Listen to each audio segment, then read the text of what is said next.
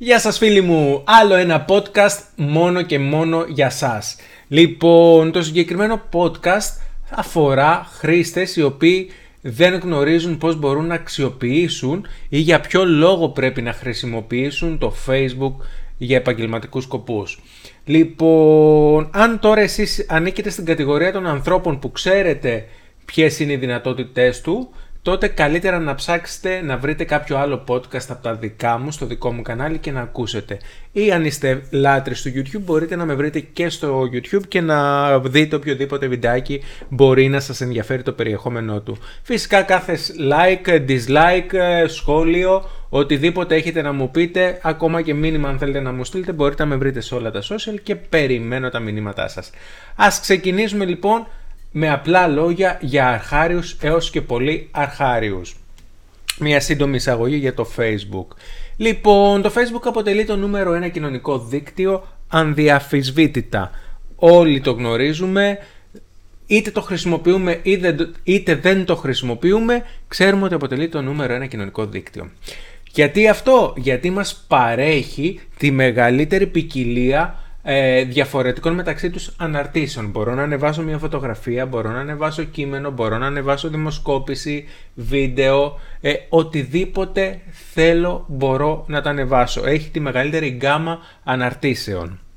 Και φυσικά μην ξεχνάμε ότι πλέον αποτελεί τη δεύτερη μεγαλύτερη διαφημιστική πλατφόρμα ακολουθώντας τα χνάρια της Google. Όσο πάει γίνεται όλο ένα, όσο πάει πλησιάζει όλο ένα και περισσότερο την ίδια την Google.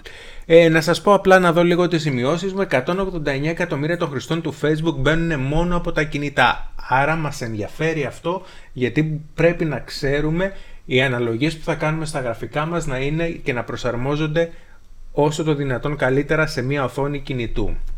Άλλωστε μέσα από τα Analytics από τα analytics συγγνώμη, και τα στατιστικά μπορώ να δω και τι συσκευές χρησιμοποιούν σε πολλές περιπτώσεις.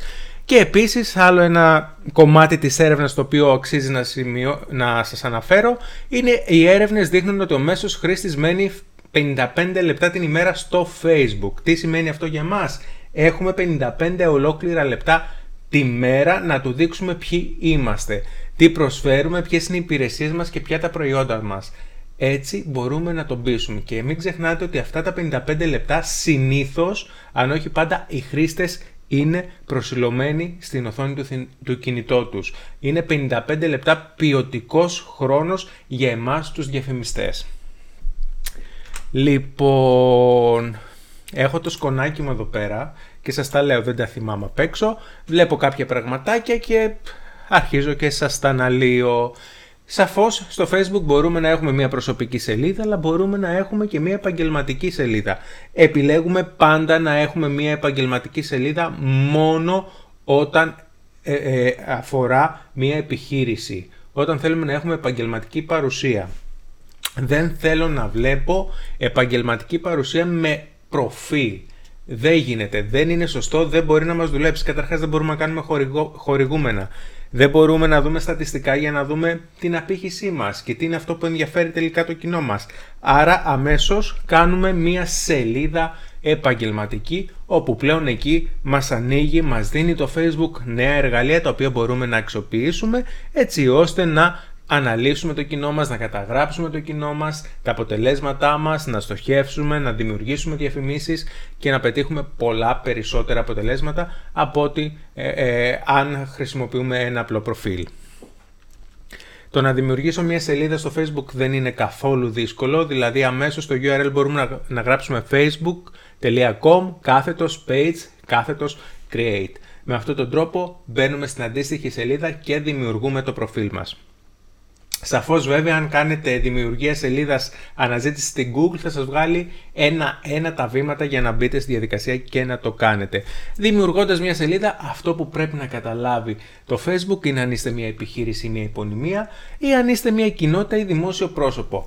Με το που επιλέξετε σε ποια κατηγορία ανήκετε, βήμα-βήμα σας ρωτάει για την ονομασία, για το περιεχόμενό σας, για τα στοιχεία της τη διεύθυνσή σας και συμπληρώνω όσο το δυνατόν περισσότερα στοιχεία έτσι ώστε να είμαι αξιόπιστος και στο Facebook αλλά και στους χρήστες που θα καταλήξουν να δουν τις πληροφορίες της σελίδας μου. Τώρα, σε πάρα πολλές περιπτώσεις βλέπουμε κάποιες σελίδες να είναι διπλότυπες και τριπλότυπες. Αυτό το πράγμα δεν είναι σωστό, πρέπει να τα αποφεύγουμε. Ε, μπορώ να το δεκτώ σε μια στρατηγική όπου το κοινό μας είναι διαφορετικό. Όχι όταν απευθυνόμαστε σε διαφορετικές γλώσσες, όχι όταν έχουμε μια καινούργια σειρά προϊόντων, η οποία όμως ε, ταυτίζεται με το ίδιο κοινό το οποίο είχαμε μέχρι και χτες.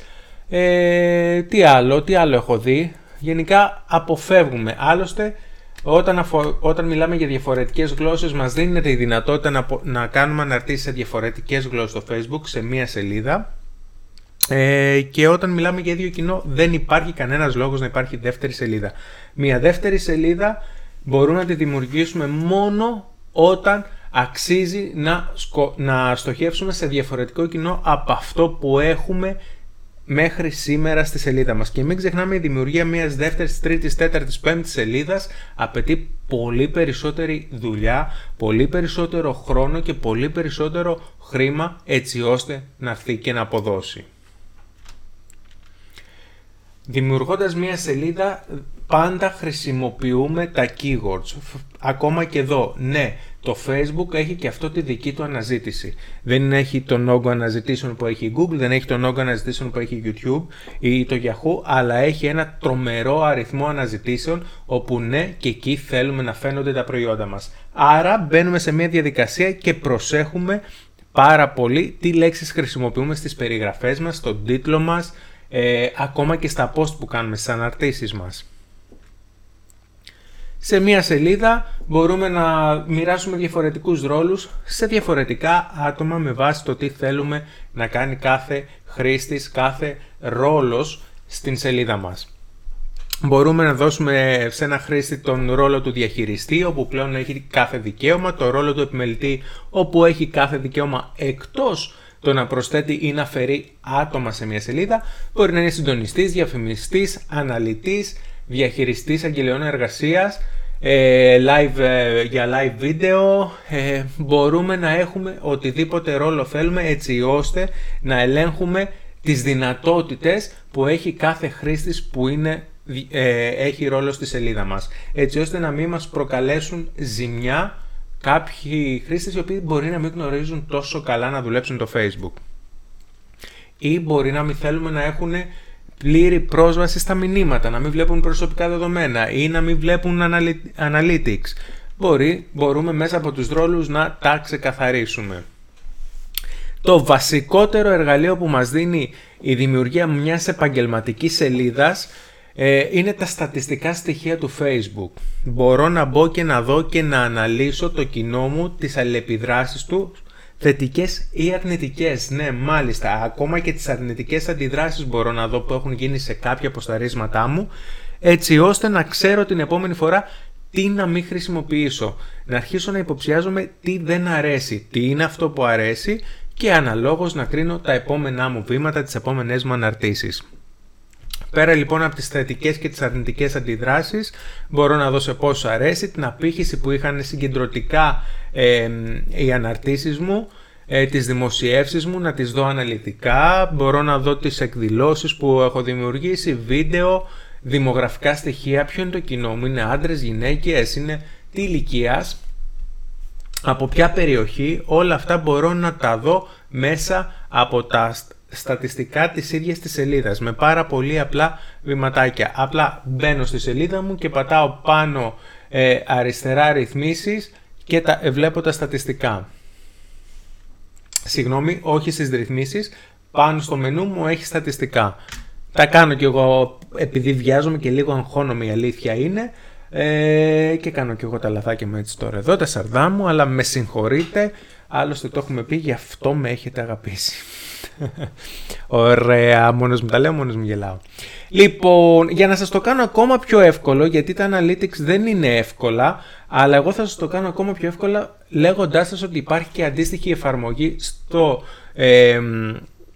είτε στο Play Store είτε στις, ε, της Apple, έτσι το αντίστοιχο πώς λέγεται δεν θυμάμαι, για να κατεβάσετε την εφαρμογή Facebook Analytics. Την κατεβάζω, App Store, το μου ήρθε. Την κατεβάζω λοιπόν, ε, την περνάω στο κινητό μου και αυτό μου δείχνει μία σύντομη επισκόπηση ε, με, σχετικά με τα analytics της σελίδας μου. Και είναι πάρα πολύ εύκολο μέσα από εκεί να τα διαβάσω και να έχω μία ε, πάρα πολύ καλή σύντομη εικόνα για το πώς πάει η σελίδα μου.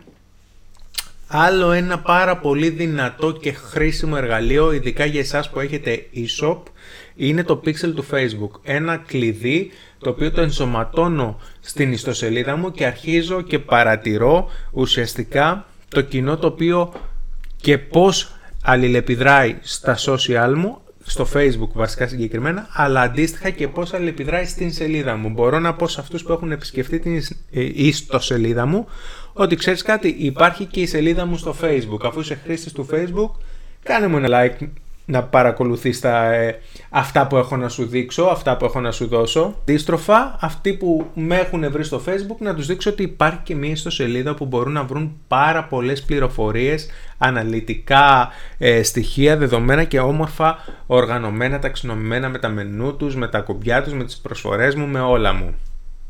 Φυσικά το Pixel με βοηθάει στο να παρακολουθήσω τις μετατροπές, τι έκαναν οι χρήστες στην σελίδα μου, ε, τι πρόσθεσαν στο καλάθι, έτσι, ποιοι αγόρασαν και άρα αυτό θα με βοηθήσει έτσι ώστε να κάνω βελτιστοποίηση των αποτελεσμάτων των μετατροπών μου, ε, να κάνω remarketing campaigns. Το remarketing campaigns είναι οι διαφημίσεις ουσιαστικά που ακολουθούν τους χρήστες μας που ήδη μας έχουν επισκεφτεί μία φορά. Αυτά είχα να σας πω μόλις έφτασε στο τέλος του άλλο ένα podcast. Ε, ελπίζω να σας κάλυψα με αυτά που σας είπα, βασικά πράγματα για τις επαγγελματικές σελίδες στο facebook. Είμαι στη διάθεσή σας να μου κάνετε οποιαδήποτε ερώτηση θέλετε, μπορείτε να με βρείτε σε οποιοδήποτε social χρησιμοποιείτε και σας εξυπηρετεί και φυσικά μην ξεχνάτε να κάνετε την εγγραφή σας και τα follow σας σε όλα τα social τα οποία εσάς βολεύουν και εξυπηρετούν. Και μην διστάζετε να μου στέλνετε μηνύματα, σχόλια, να κάνετε like ή ακόμα και dislike. Όλα είναι δεκτά, όλα είναι εφικτά και για όλα είμαι εδώ να σας απαντήσω. Μέχρι το επόμενο podcast σας χαιρετώ. Μάρκος Μυρνάκης, Digital Media Strategist, εδώ για να σας λύσω κάθε σας απορία με απλά λόγια. Γεια σας.